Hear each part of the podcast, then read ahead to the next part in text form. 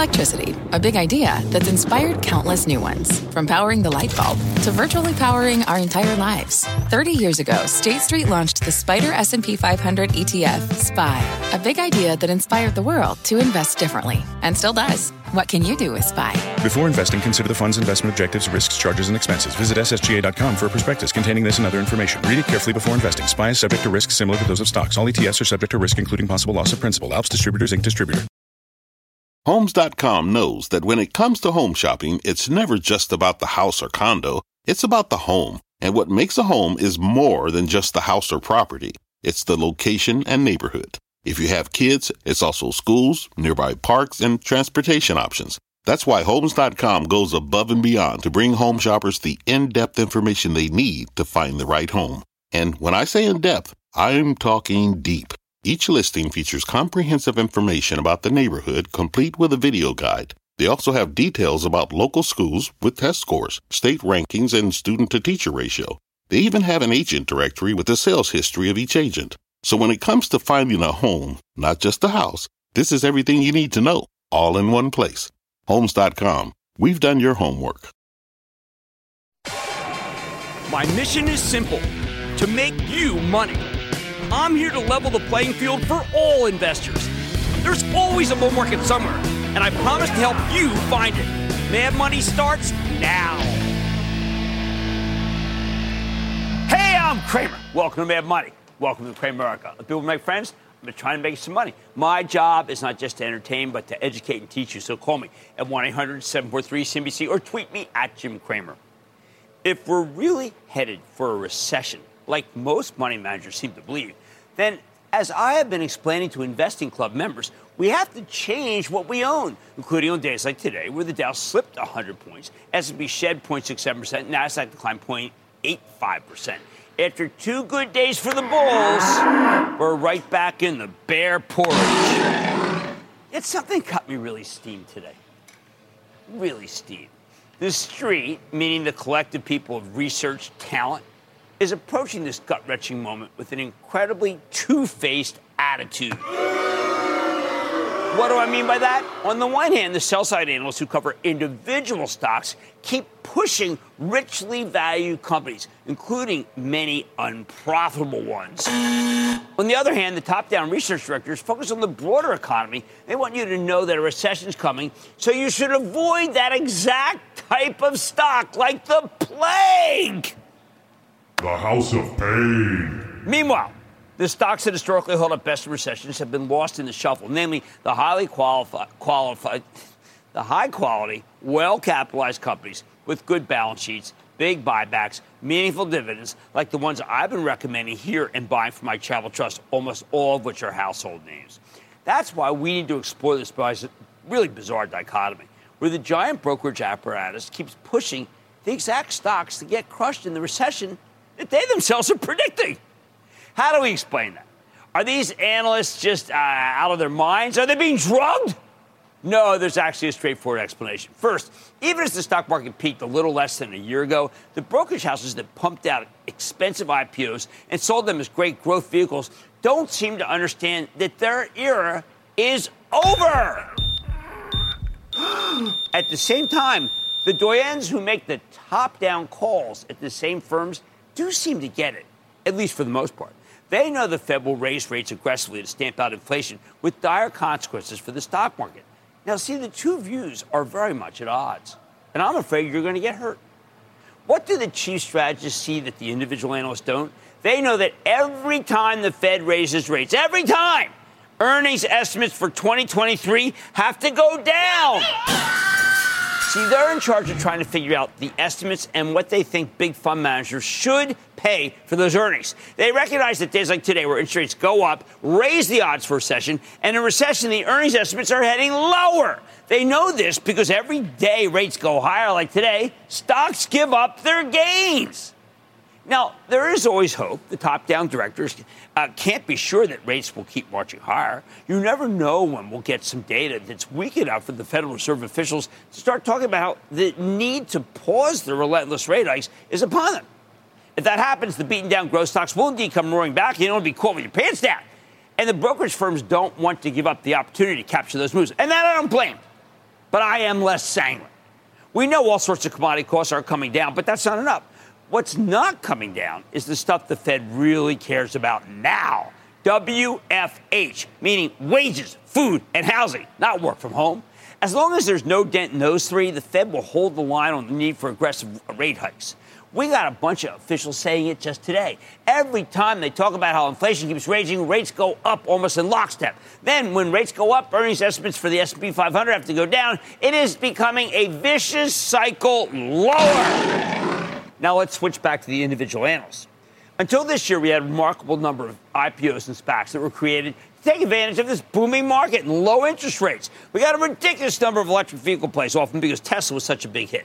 What can you do with them now that even Tesla's feeling some pain, with the stock down meaningfully after hours because the company missed top-line estimates, even as it also beat earnings expectations for the eighth straight quarter? Not long ago, this was the type of quarter that would have sent Tesla stock screaming higher. Now our instinct is to look for something that's wrong with the report. Like in this case, maybe the chance that Elon Musk might have to sell uh, some shares to pay for his pricey Twitter acquisition.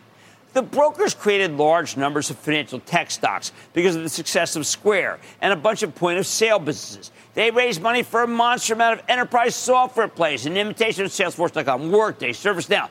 Those are the faves of the big-paying client venture capital firms. They backed subscription retail outfits and niche internet businesses. They dreamed up biotech and drug companies that the market lapped up because big pharma kept acquiring them. And, of course, they created all sorts of mini fangs because the real fangs made so much money for shareholders. I'm talking Facebook, Amazon, Apple, Netflix, Google, and let's throw in Microsoft for the heck of it. But the one thing the brokers didn't do was care if these companies were money losers. They didn't care that they weren't profitable. They didn't need to worry because once they came public, their stocks would inevitably go higher, and they could just sell more shares to raise the money if they ever really needed it. They should have cared, though, because as they were doing this, the Fed decided enough was enough. They took away the punch bowl with an aggressive series of rate hikes in order to tame inflation, and the stocks went down, not up. Spoiled the whole story. Now, you have to understand the way Wall Street works. Research is a small part of the pie for the brokers. They make a lot more money by bringing new companies public. I P Os are a huge business for them. But that spigot closed, and the spigot for follow-on offerings is closed, too. Now these new companies are running out of money, and I believe that they will soon be in dire straits if inflation doesn't slow down because they can't do offerings. The analysts at the brokerage houses, though, the analysts, this is the problem. You see, they don't want to accept what I just told you.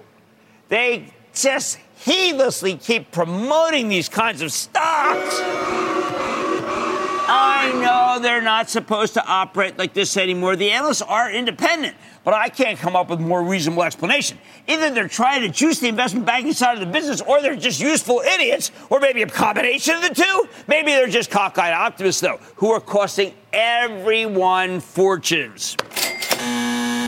What bothers me is that we know which stocks do best in an environment where we have a recession and raw costs come down. But prices hold up for many businesses. What am I talking about? I'm talking about Procter and Gamble. They reported today. They talked about how they have billions and billions of dollars of cost inflation. If the Fed wins its battle against inflation, those costs will go down. And if they can hold the line on pricing at the same time, their earnings will soar.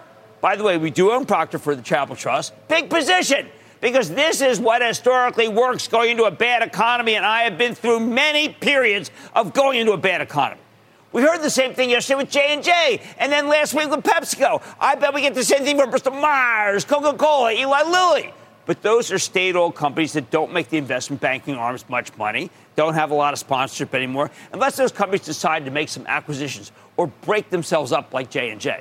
So we have this terrible conundrum where the analysts keep promoting the money losers, even as the research directors warn and tell you to stay away, because these are going to be gutted as the economy slows down. Meanwhile, nobody's championing what actually works. These old line consumer packaged goods names that we all know with high yields, big buybacks, real pricing power. When I went through Procter's quarter last night, they talked uh, this morning, they talked about three point nine billion dollars in after-tax headwinds, three point nine billion dollars. I bet those costs would be reduced significantly in a recession. At the same time, Procter's got brand power. They rarely lose business to trade down competitors, even in a recession. They also have an amazing research and development arm, along with some very sophisticated targeting advertising.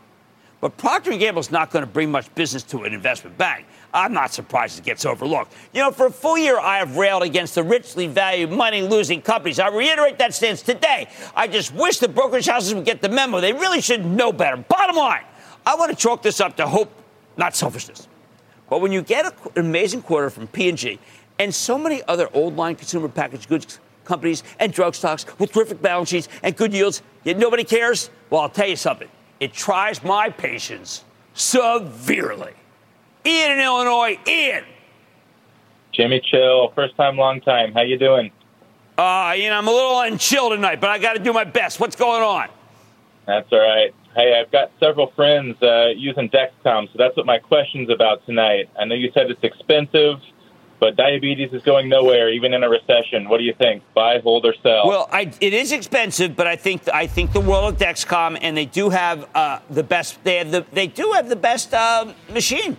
And so, therefore, if someone wants to buy it, I'm not going to be against it. But recognize that these very expensive stocks have had a very hard time in this market. All right, now listen to me.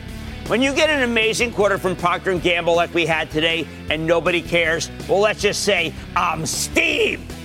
On Mad Money tonight, Netflix reported a quarter that was anything but chill. And I'm running through the numbers and sharing the details that you need to know. Then the airline stocks have bounced off their lows. So is this just the beginning of a move to the skies? Can you really own those stocks? Maybe go into recession? I don't know. We got to take a close look at the players. And BioMarin is on a mission to help millions with genetic diseases. And I'm learning more about the company's pipeline with the C E O. So stay with Cramer.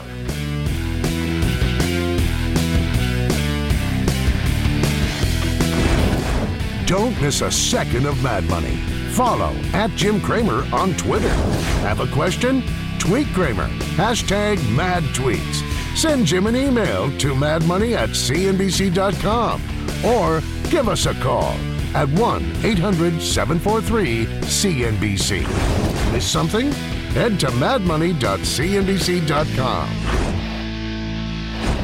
Fact. Running a business is not getting easier on your wallet. With higher expenses on materials, employees, distribution, and borrowing, everything costs more.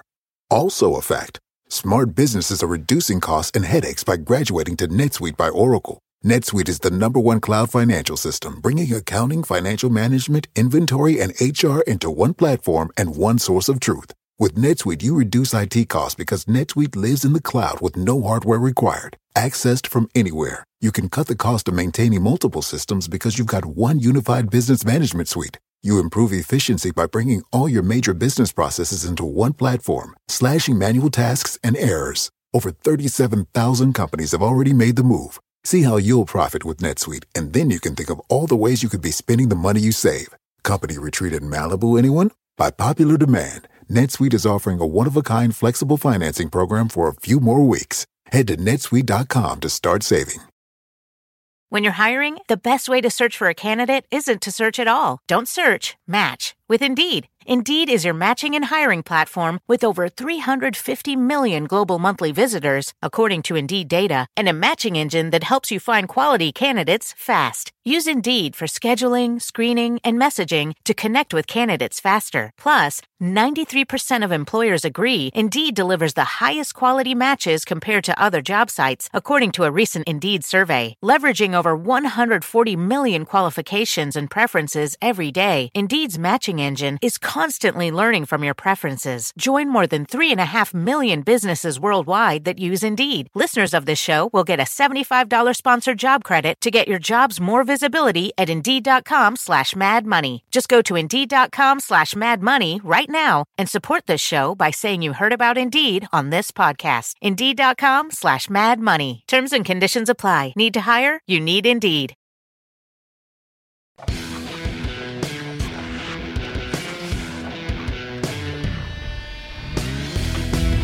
Has Netflix finally gotten its groove back? I was eagerly anticipating their quarter last night because the stock had been making kind of a comeback after spending most of the year lost in the wilderness. And this time, they sure didn't disappoint. When we pulled the data for the best performers of the third quarter, remember that last week? I was shocked to see Netflix as the number two name in the NASDAQ one hundred, with a thirty-four percent gain during the period. Of course, before the rebound, the stock had plunged from seven hundred dollars last November to one hundred sixty dollars at its low this spring, in part because the market turned against it, all things growth, but also because they had experienced what I have to regard as a dramatic slowdown. You know, I like these guys. A few months ago, Netflix started rebounding from its lows, and the rebound accelerated when we started hearing talk of a new, cheaper, ad-supported subscription tier. Normally, I'm hesitant to get behind stocks that have rallied hard going into earnings because that kind of hype sets you up for failure. But this time, Netflix delivered a spectacular set of numbers that sent the stock up thirteen percent. I expected the quarter to be a positive catalyst, but it's just not up thirteen percent for everything. So tonight, I've got to walk you through this because this is really important. I want to show you how Netflix pulled this off after being written off and left for dead earlier this year. It wasn't long ago that this stock really did look like roadkill. Yet now it looks alive and well. And I think the news is terrific because I've always loved this management team, their creativity, and, of course, their products. Before we get into the comeback, you need to remember what went wrong here. Initially, the stock got hit by what I talked about all at the top of the show, the rotation out of high-growth stocks after the Fed declared war on inflation last November. Now, at its peak, the stock sold for sixty-two times earnings, making exactly the kind of richly valued growth name that's been totally toxic this year. Didn't help that Netflix was widely perceived as a COVID winner, something you do when you're all cooped up at home, and those things all went out of style once people felt safe going outside again. Then in January, Netflix gave us a truly horrific subscriber forecast, talking about adding two point five million subs in the next quarter. When Wall Street was looking for five point eight million, that's disappointing. The rest of the guidance was awful, too. That's the kiss of death for a stock, and it only got worse when Netflix reported a truly ugly quarter in April. Forget about adding two point five million subscribers. They actually lost two hundred thousand. And then management guided for another quarter of losing eyeballs, this time predicting two million subscriber losses. Analysts thought they'd be up two point five million. That was the biggest disparity I can recall in, say, modern times. After they disappointed in the spring, there was a real sense that maybe the whole Netflix narrative had fallen apart. Money managers started giving up on anything connected to streaming. We figured there was too much competition, or the programming wasn't as good as it used to be, or maybe Netflix simply reached saturation, just not enough new people to bring into the platform. Maybe there wasn't enough time in people's lives.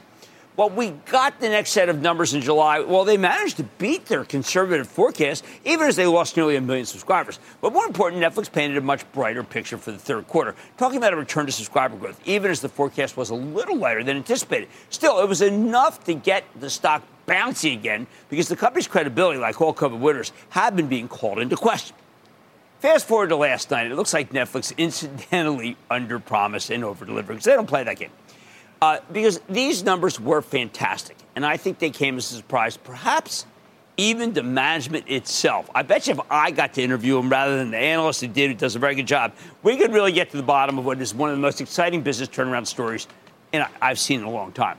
Most important, they had two point four million paid new subscribers uh, when Wall Street was uh, really was only looking for a little over one million. That translated to a nice top-line beat, with nearly six percent sales growth year over year and a monster ninety-six cent earnings beat off a two dollars and fourteen cents basis. Who the heck thought they had this kind of leverage? Even better, Netflix generated four hundred seventy-two million dollars in free cash flow, and it's only looking for seventy-eight million dollars. That's the kind of huge disparity I live for. While the company only saw a one percent increase in average revenue per membership, that would have been an eight percent gain without the impact of currency fluctuations. Remember, they got a big overseas business, so the strong dollar, like so many companies that we address on this show, really hurts them. Currency aside, though, Netflix is doing great in the rest of the world. They had nineteen percent constant currency revenue growth in Asia Pacific, thirteen percent in Europe, the Middle East and Africa, and nineteen percent in Latin America. While the numbers were good all over, their paid memberships were up twenty-three percent in Asia Pacific, and that is very, very strong, one of my favorite pieces of data. When you go through the shareholder letter, which was excellent, there is a lot to like. They mentioned some big hits in the third quarter, like uh, their Jeffrey Dahmer series of the, uh, or the new se- season of Stranger Things. Management also points out that they have higher engagement than anyone else in the business, and they still stand heads and shoulders above the competition in terms of competing for your time. Netflix now accounts for seven point six percent of total T V time in the United States, which was two point six times the amount of Amazon, next closest competitor, at least among the streamers. More important, Management notes that while their competitors are all spending heavily to promote subscriber growth, they're likely all losing money, lots of money. Well, Netflix should have an operating profit of five to six billion dollars this year. They've been going through tough, tough period where their rivals were burning money to become more competitive. But that's unsustainable in the current environment. Here's the kicker. After, and I'm going to quote here, after a challenging first half, we believe we're on a path to reaccelerate growth, end, end quote. So what does that reacceleration look like? Okay, Netflix guided for four point five million paid subscri- su- subscriber additions in the fourth quarter, nearly half a million higher than the analysts want, what we're looking for. But every other line came in lower than expected, which initially got me worried, but both because of the insanely strong dollar, which explains a lot, and because they shifted some expenses for the third quarter, all explained away. Company also told a good story about the new ad-supported tier, which they'll launch next month in twelve countries, although it'll probably be too small to move the needle anytime soon. For five minutes of advertising per hour programming, you can get a twenty to forty percent discount. Much, uh, and by the way, that is much less commercial time than many were worried about. They're also taking a new approach to cracking down on account sharing. Rather than being punitive, they've gone, they're making it, they're going to make it easier for you to shift your net, your borrowed Netflix profile to a new account, or to pay extra for adding a new member to an existing account. What really struck with me, though, what really, really got me thinking this is for real, is that management wants investors to focus less on subscribers and more on traditional metrics like sales and earnings. I think that's smart in a market that really only cares about cash flow and profitability these days. Hey, speaking of cash, Netflix talked about substantial growth in free cash flow next year, which is exactly what I wanted to hear. Then there are these intangibles. For example, co-C E O Reed Hastings and C F O Spencer Neumann struck a much more humble tone in their analyst interview, which they do instead of a traditional conference call, while at the same time, they're outlining a series of hits and soon-to-be hits that are astonishing in both breadth and geographic diversity. So does it make sense to circle back to Netflix if you haven't already? Look, there's there's a reason why the stock soared thirteen percent today, with three different firms upgrading from hold to buy this morning. The business is clearly making a comeback here. And for the first time since the debacle earlier this year, they have a slate of incredibly popular new shows, just like the old days. Plus, the stock isn't too expensive relative to its newfound growth rate, trading at less than twenty-seven times earnings here, especially since Netflix has been beating the earnings estimates pretty consistently, even when their subscriber numbers were ugly. I'm betting twenty twenty-three will look a lot better than twenty twenty-two. The bottom line, as much as I like Netflix here, I'm still going to tell you you can't chase it. Why? Well, this remains a very difficult market, as I said at the top of the show. But you can do this. You put it at the top of your shopping list. You wait for the next pullback. In the averages, of course, because I don't think you're going to get a big one in this one. And then you pull the trigger. Knowing how bearish this market really is, I think you're going to get your chance. Mad Money is back after the break. Coming up, a business battle at thirty thousand feet? How Delta's quarter riled up a united adversary. Next. You seek the key, but first, you must learn the ways of precision, craft, and performance with Acura's all-electric Z D X. With a premium Bang and Olufsen sound system, up to a three hundred thirteen mile range, and a Type S variant with an estimated five hundred horsepower, the Z D X is their most powerful S U V yet. Unlock the energy when you visit Acura dot com to order yours today. Take your business further with the smart and flexible American Express Business Gold Card. It offers flexible spending capacity that adapts to your business. You can also earn up to three hundred ninety-five dollars in annual statement credits on eligible purchases at select business merchants. That's the powerful backing of American Express. Terms apply. Learn more at americanexpress.com slash business gold card.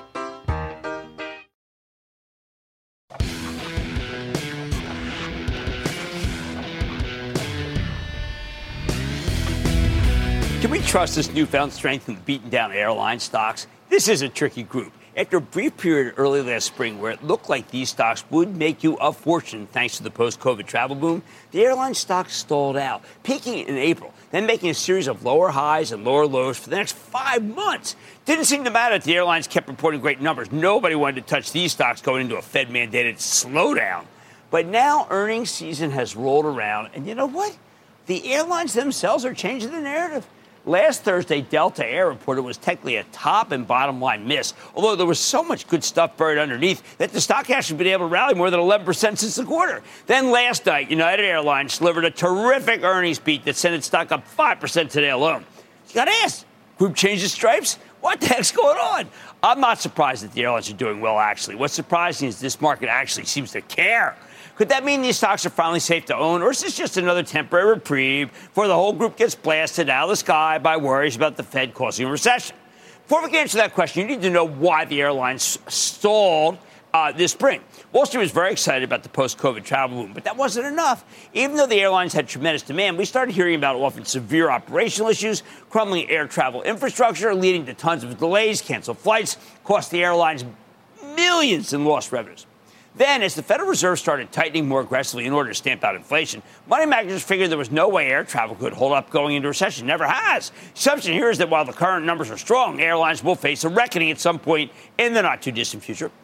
One last consideration here. Wall Street's reluctant to put its faith in the airline stocks because historically, this has been an awful industry. They're happy to trade the airlines, but much less willing to invest in them. I think the industry has fundamentally changed over the past decade or so, thanks to a series of mergers. In the old days, there was tons of cutthroat competition, kept prices low. We definitely don't have that anymore, uh, which is bad news for anyone who wants to fly, even if it's good news for shareholders. That's why the stocks have struggled to gain traction lately. But then Delta Air reported a surprisingly strong quarter last Thursday. While the headline numbers, as I mentioned, were really okay, the cadence of the quarter, how it was doing during the month, was very encouraging. Basically, the third quarter got off to a rocky start for Delta due to those operational issues I mentioned. But then they saw a meaningful pickup in travel in September. On top of that, management gave you a much higher than expected earnings forecast for the fourth quarter. Remember, we care about forecasts more than ever, as their networks get closer and closer to being fully up and running again.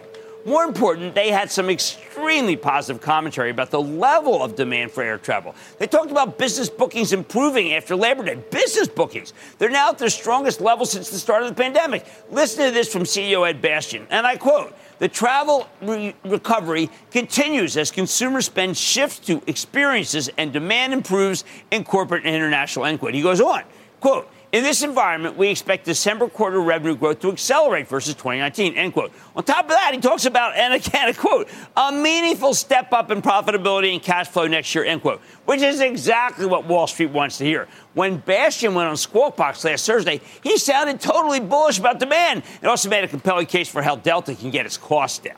Plus, the rebound in business and international travel is huge because those tickets are where the airlines make the big money. People are much more li- likely to go first class when they can uh, charge it to their employer, right? Put it all together, and it's no wonder Delta stock is rewarded in response. Then last night, shocking, we got fantastic results from United Airlines. Their numbers were even better. United gave us a clean upside surprise, higher than expected sales up thirteen percent for the third quarter of twenty nineteen. And a fifty-three cent earnings beat off a two twenty-eight basis. These guys are printing money. The airline industry likes to track total revenue per available seat mile, basically their revenue per unit. For United, that key metric was up twenty-five point five percent versus twenty nineteen. That's the best comparison because those uh, that's a pre-pandemic number. At the same time, their cost per available seat mile was only up fourteen point five percent versus twenty nineteen, which is better than expected. Plus, they're now back to more than ninety percent capacity from pre-COVID levels, putting them a little bit ahead of Delta. Guidance? Stunning. United sees strong demand holding up in the current quarter, but they also think they can get their costs under control to the point where they're forecasting two to two twenty-five of earnings per share. Analysts were looking for less than a buck. There's so much to like here. United has the most exposure to transatlantic flights, and right now, Americans are flying to Europe in droves because the dollar is so strong versus the euro. If you want to understand why United could rally almost five percent today, though, you only need to listen to what C E O Scott Kirby had to say to C N B C's Phil LeBeau on Squawk Box this morning. Listen to this. Hybrid work allows every weekend to be a holiday weekend. What we see in our data is there are tons of customers who, because they're untethered from the office, can now work remotely for one or two days. And they're taking extra trips. He's talking about hybrid work creating permanently higher demand for air travel. Now, look, I don't know if I can fully buy the argument, but the fact that Kirby could have so much conviction tells you the business must be going great. Now, tomorrow morning, we're going to hear from American Airlines, although that should be less surprising because they already pre-announced terrific numbers just last Tuesday. All three major airlines are doing much better than expected. The strong travel market we heard about this spring is still very much with us, and these companies sound pretty darn optimistic about the future. And I got to say, I'm becoming a believer. So are Delta and United worth buying even after these runs? Both stocks are trading at roughly at seven times next year's earnings estimates. I like them cheap. A classic sign Wall Street doesn't trust the numbers, though. However, if Scott Kirby's right about a new normal for air travel, then the estimates may actually prove to be too low. And one thing is for certain, human behavior has changed post-COVID. Travel, including travel overseas to take advantage of the strong dollar, it may make up for a more recession-resistant, may, may make it a more recession-resistant group. I can't believe I just said it, but I mean it. It could be recession-resistant. Bottom line, you got to be careful when you own the airlines, meaning take profits gradually along the way, jump out of the plane if the industry starts facing real turbulence. For now, though, I think the strength here can continue, which means you actually have my blessing to buy them both, although United's clearly performing better. I need to go to Neil in New York. Neil! Hi, how are you, Jim? I want to know about FedEx. It's down forty percent year to date. So what should I do? Hold it or sell it? FedEx is very, very tough. At this point, it is down too low to sell. I'm just going to tell you to hold it. Let's go to, uh, well, that's it. And that. Oh, hold it. I think the strength here can continue, which means you got my blessing to buy both United and Delta, although United's the stronger one. Watch more Mad Money ahead, including my exclusive with BioMarin. How is the biotech company faring in a post-pandemic world? I'm running through the latest with the company C E O. Then it's the thirty-fifth anniversary of Black Monday, and I'm giving you the takeaways that I learned myself. You'll never hear them from anybody else, believe me. And all your calls rapid fire in tonight's edition of the Lightning Round. So stay with Cramer.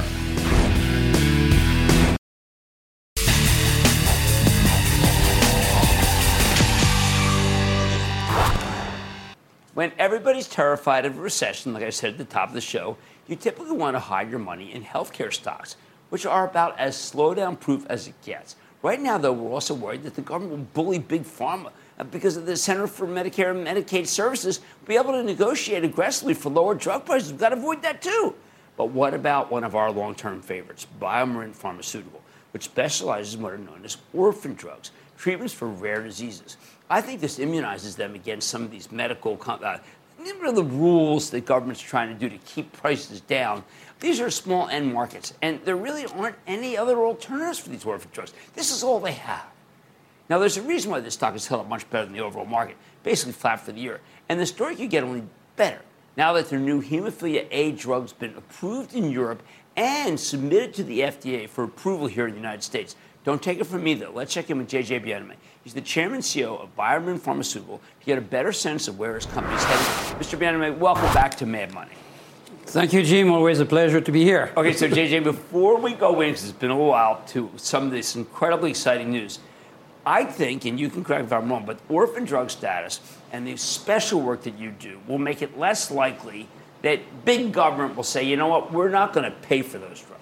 No, that, that you're absolutely right. Actually, uh, uh, uh, rare disease drugs are somewhat immune uh, from uh, these new regulations on Medicare, you know, drug pricing uh, negotiations. Actually, our Medicare business is very small. Right. It's less it's than three percent of our business. And it'll be a while before any of our top drugs makes it to the top twenty, top thirty of the top Medicare drugs. So, now, the last time we spoke, you talked about something. I said, well, if this could happen, it would be amazing, which is some of the work you're doing on hemophilia. Yeah. Not only has it been amazing, but there's great news in Europe, and soon, we hope, some great news in America. So I hope you can explain, because this is an intractable disease that, that you told me that no one else would be able to do except for you, and you had it right. Well, so, so, thank you, yeah. Well, you know, it was, uh, as you know, a bumpy road. Uh, drug development is uh, not a straight uh, straight line. But we did get approval uh, in Europe in late August. We are uh, we hope to be treating our first commercial patient in uh, in Germany Uh, at, the net, at the end of this month. We just, the F D A did uh, accept our filing in the U S uh, last week. Uh, so we have a chance to be approved at the end of March of next year uh, or a little later in Q one or Q two of next year. So that's very exciting. Uh, this is transformative therapy. Uh, actually, I've, I've, I've talked to a few um, hemophilia patients that have taken Roctavian, and, and it has absolutely changed their lives. Uh, they're not worried about you know, bleeding episodes on a regular, a regular basis. Uh, they can live, they can live a very, a very uh, close, close to a normal life. Now, some people might say, "Well, wait a second, one point five million euros in Germany, maybe that's two million to three million uh, in the U S" The f- truth is, is that you're. I mean, I don't want to make call it a bargain because we're talking about people's lives. But the fact is, is that these prices are not nearly as much as what it costs the system to take yeah. care of these people, and the system doesn't do a good job. Yeah. So actually, yeah. Uh, uh, today, existing therapies today, uh, the standard of care, which is still um, recombinant factor injections, um, uh, is uh, on an annual basis in the U S uh, is around five hundred thousand dollars per year. Uh, so, and actually, some therapies, newer therapies, are even more expensive. So, so our plan is to, you know, price the drug to recoup our investment at the same time to make sure that the healthcare system as a whole and the patients will be saving money uh, when they use our drug. And also, we can talk about it if you want. We're going to have, uh, we, payers are about to sign outcome-based agreements where we guarantee success. Right. And if the drug, if the patients need to go back to prophylactic therapy uh, later on, we will reimburse the cost of the therapy. And it's important to point out that the recombinant solution, which has been used for a long time, is not nearly as good as your solution. No, actually, we had a phase three trial that demonstrated, you know, that our drug was more effective at controlling bleeding. Uh, and we have phase three. We have two years of data in phase three. We'll have three years of data in January, and we have six years of data with our phase two trial that shows with a one three-hour infusion, three to four hours intravenous infusion, patients are bleed-free, epi- free of bleeding episodes for years, That's which isn't heard of. Yeah. So it really is what you said it would be, which is really It's incredible. A revolution. Yeah. Now, in the meantime, uh, you've got, besides Roctavian, we just discussed, uh, you've got uh, vo- Voxzogo, yes. which is another drug that put, looks like it could have very big sales for you. Yeah, so Voxzogo was just approved about a year ago uh, in uh, Europe and the U S. Uh, it's off to a very good start. It's our best best launch ever. We're gonna we guided to uh, uh, revenues uh, this year around uh, one hundred fifty million, forty to fifty million dollars. This is our best launch ever. I think I'm very confident based on what's happening that this will be the first BioMarin drug that will pass one billion dollars in revenues. Same with Roctavian, we just talked about. So we have a base business of about two billion dollars. We're now profitable. We have big cash balances. And um, and we are in a position with those two drugs to double the revenues of the company by twenty twenty-five to, you know, around four billion dollars. And then one other I want to mention, and I want people to go to the website. It's very easy. It's BioMarin dot com, because you'll see how important this is, is, is Vimizim, because this is changing people's lives, also. Whose lives are, frankly, I think, it, just so sad without it. Yes. And that is our most successful drug, and indeed, uh, uh, we're also transforming the lives of those patients. Uh, the disease called uh, M P S four. Uh, so we launched the product a few years ago, and and our, so our base business of enzyme replacement therapies is still growing after many many years, about you know low single digits, but it's still growing, and, and uh, it's uh, pretty well protected from competition for many many years. So so you have you have a, you have a lot of downside protection with our base business, and a potential significant upside with Voxzogo in achondroplasia and Roctavian in hemophilia A. Now I don't want to get too excited. There are some things that are very very early. But you've got uh, you've got something for uh, for cardiomyopathy, hyper, hypertrophic cardiomyopathy, which you know I care tremendously about. When it says preclinical, that's something that's very early on, but could still be. Uh, yeah. Things go fast once you get them right, J J. No, you're right. So um, right now we are shooting for uh, filing an I N D, which is allowing us to start human clinical trials in about a year or so from now. So we hopefully, if everything goes well, we will be in the clinic in the first half of twenty twenty-four. This will be the biggest indication um, uh, for which a gene therapy is going to be attempted. We're talking hundreds of thousands of patients, potentially, with a huge unmet need. Uh, and I understand personally, uh, unfortunately, uh, uh, some experience with this in your family. Uh, so we are super excited about this.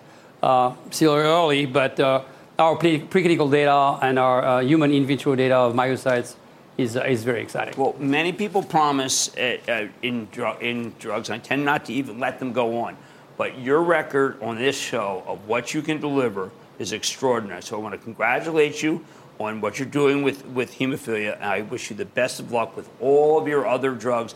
Please go to this website. You will understand why these people, there should be no it, it restrictions on how much money uh, should be spent on J J. Bien-Aimé's drugs. BioMarin Chairman and C E O. It might be back. Coming up, Cramer takes your calls, and the sky is the limit. It's a fast-fire lightning round. Next.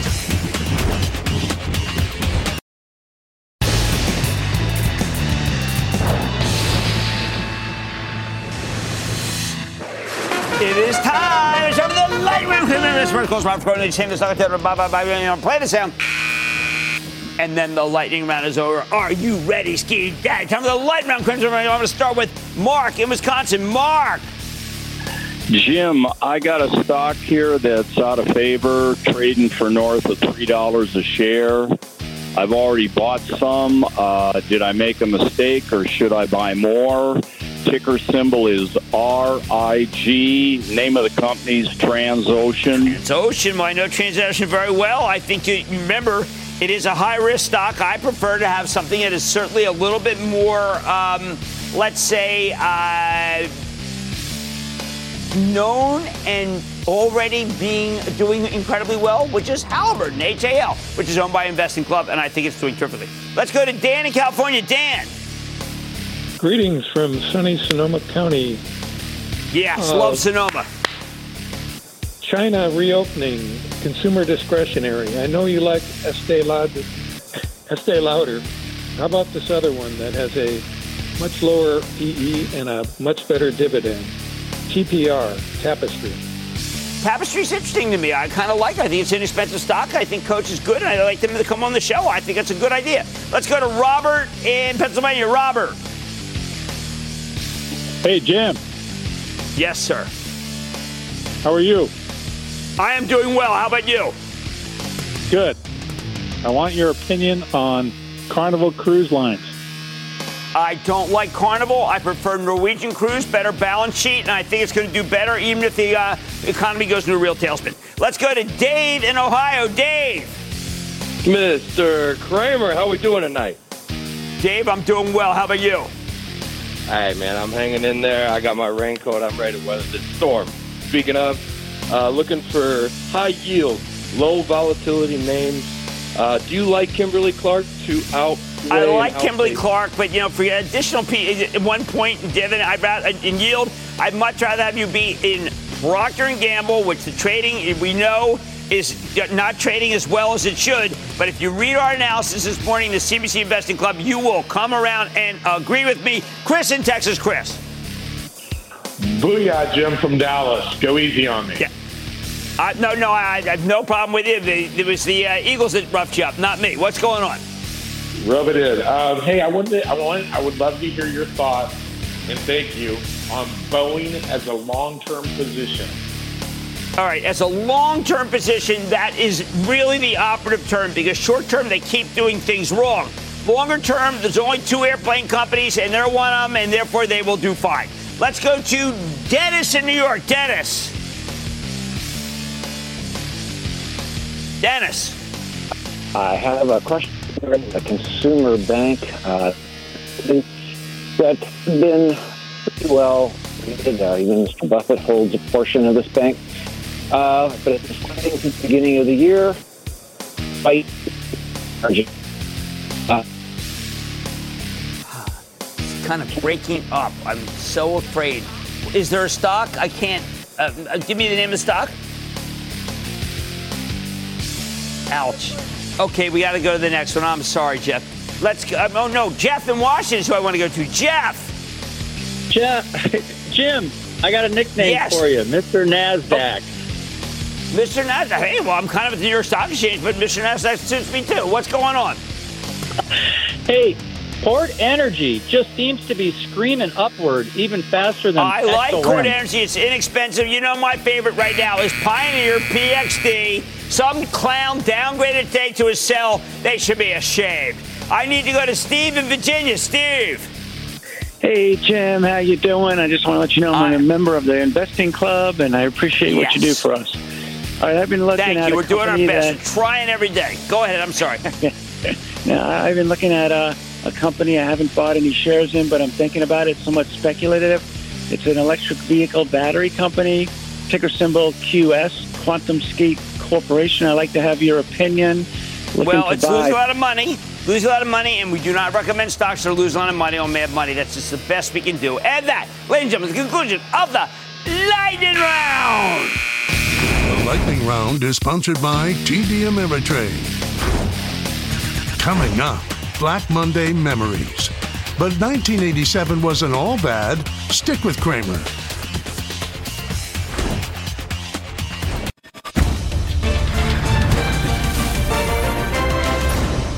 tomorrow. Kick off the trading day with Squawk on the Street. Live from Post nine at the N Y S E. It's Halloween. You can wear a whole thing. Well, I'm I want a tail. Where's the I, tail? I took the Brioni jacket over there. There was some major concessions. You know, if you need a tail, you could do the back ends and do it together. Would that be good? You'd be a bull's uh, That would make me something. It all starts at nine a.m. Eastern.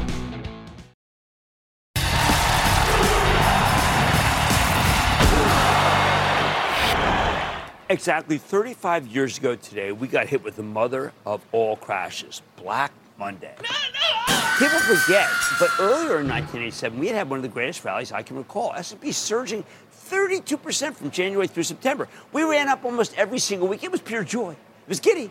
For me as a young hedge fund manager, I couldn't believe how intoxicating it all was. The rally had this incredibly surreal quality to it. It wasn't fueled by buying from Americans, whether we're talking individuals uh, or institutions. Instead, it was driven by Japan. At that time, their market dominated the world. The Nikkei was the big dog back then. We were the second fiddle.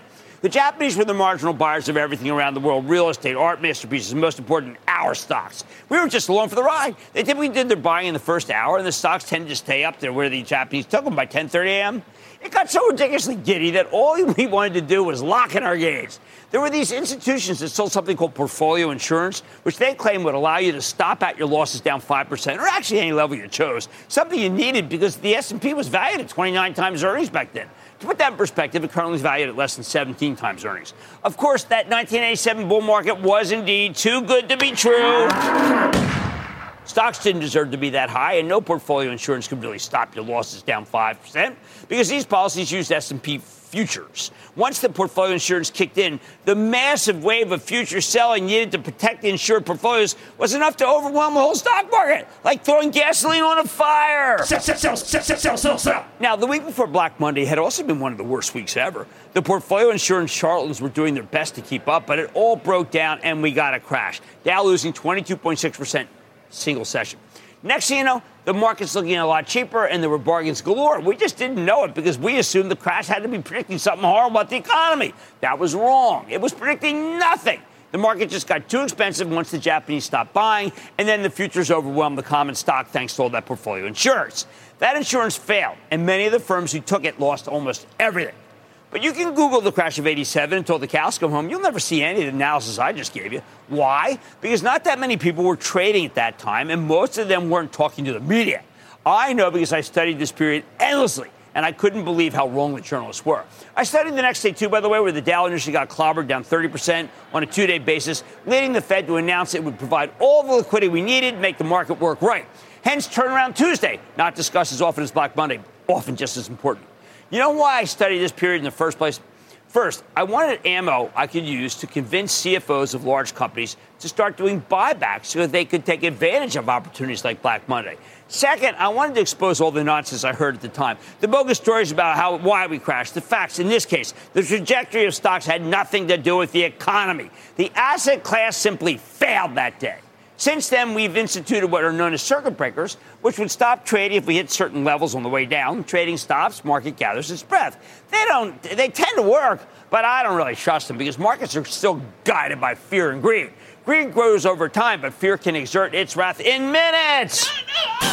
When you look back, though, nobody seems to want to air this dirty laundry. They prefer to blame Black Monday on the dollar or interest rates or the tone of business. For those of us who lived through it, that's garbage analysis. The market failed to function. People lost billions, and that was all she wrote. Could it happen again? The authorities say no. But then again, they pretty much told you the same thing back then, too. So remember that, and remember what happened that day and never get too complacent. The people who got blown out in nineteen eighty-seven were never complacent again. But then again, they didn't have any money left, so maybe it didn't matter. I like to say there's always a bull market somewhere, and I promise I'd find it just for you right here on Mad Money. I'm Jim Cramer. See you tomorrow. The news with Shepard Smith starts now. This podcast is supported by FedEx. Dear small and medium businesses, no one wants happy customers more than you do. So you need a business partner just like you. Like FedEx, who understands your passion for serving your customers because they have the same commitment towards you. That's why FedEx offers you picture proof of delivery, packageless and paperless returns, as well as weekend home delivery to ninety-eight percent of the U S on Saturday and fifty percent on Sunday. See the FedEx service guide for delivery information. What's more, FedEx Ground is faster to more locations than U P S Ground. Trust FedEx for timely deliveries. See what FedEx can do for your business. Absolutely, positively FedEx.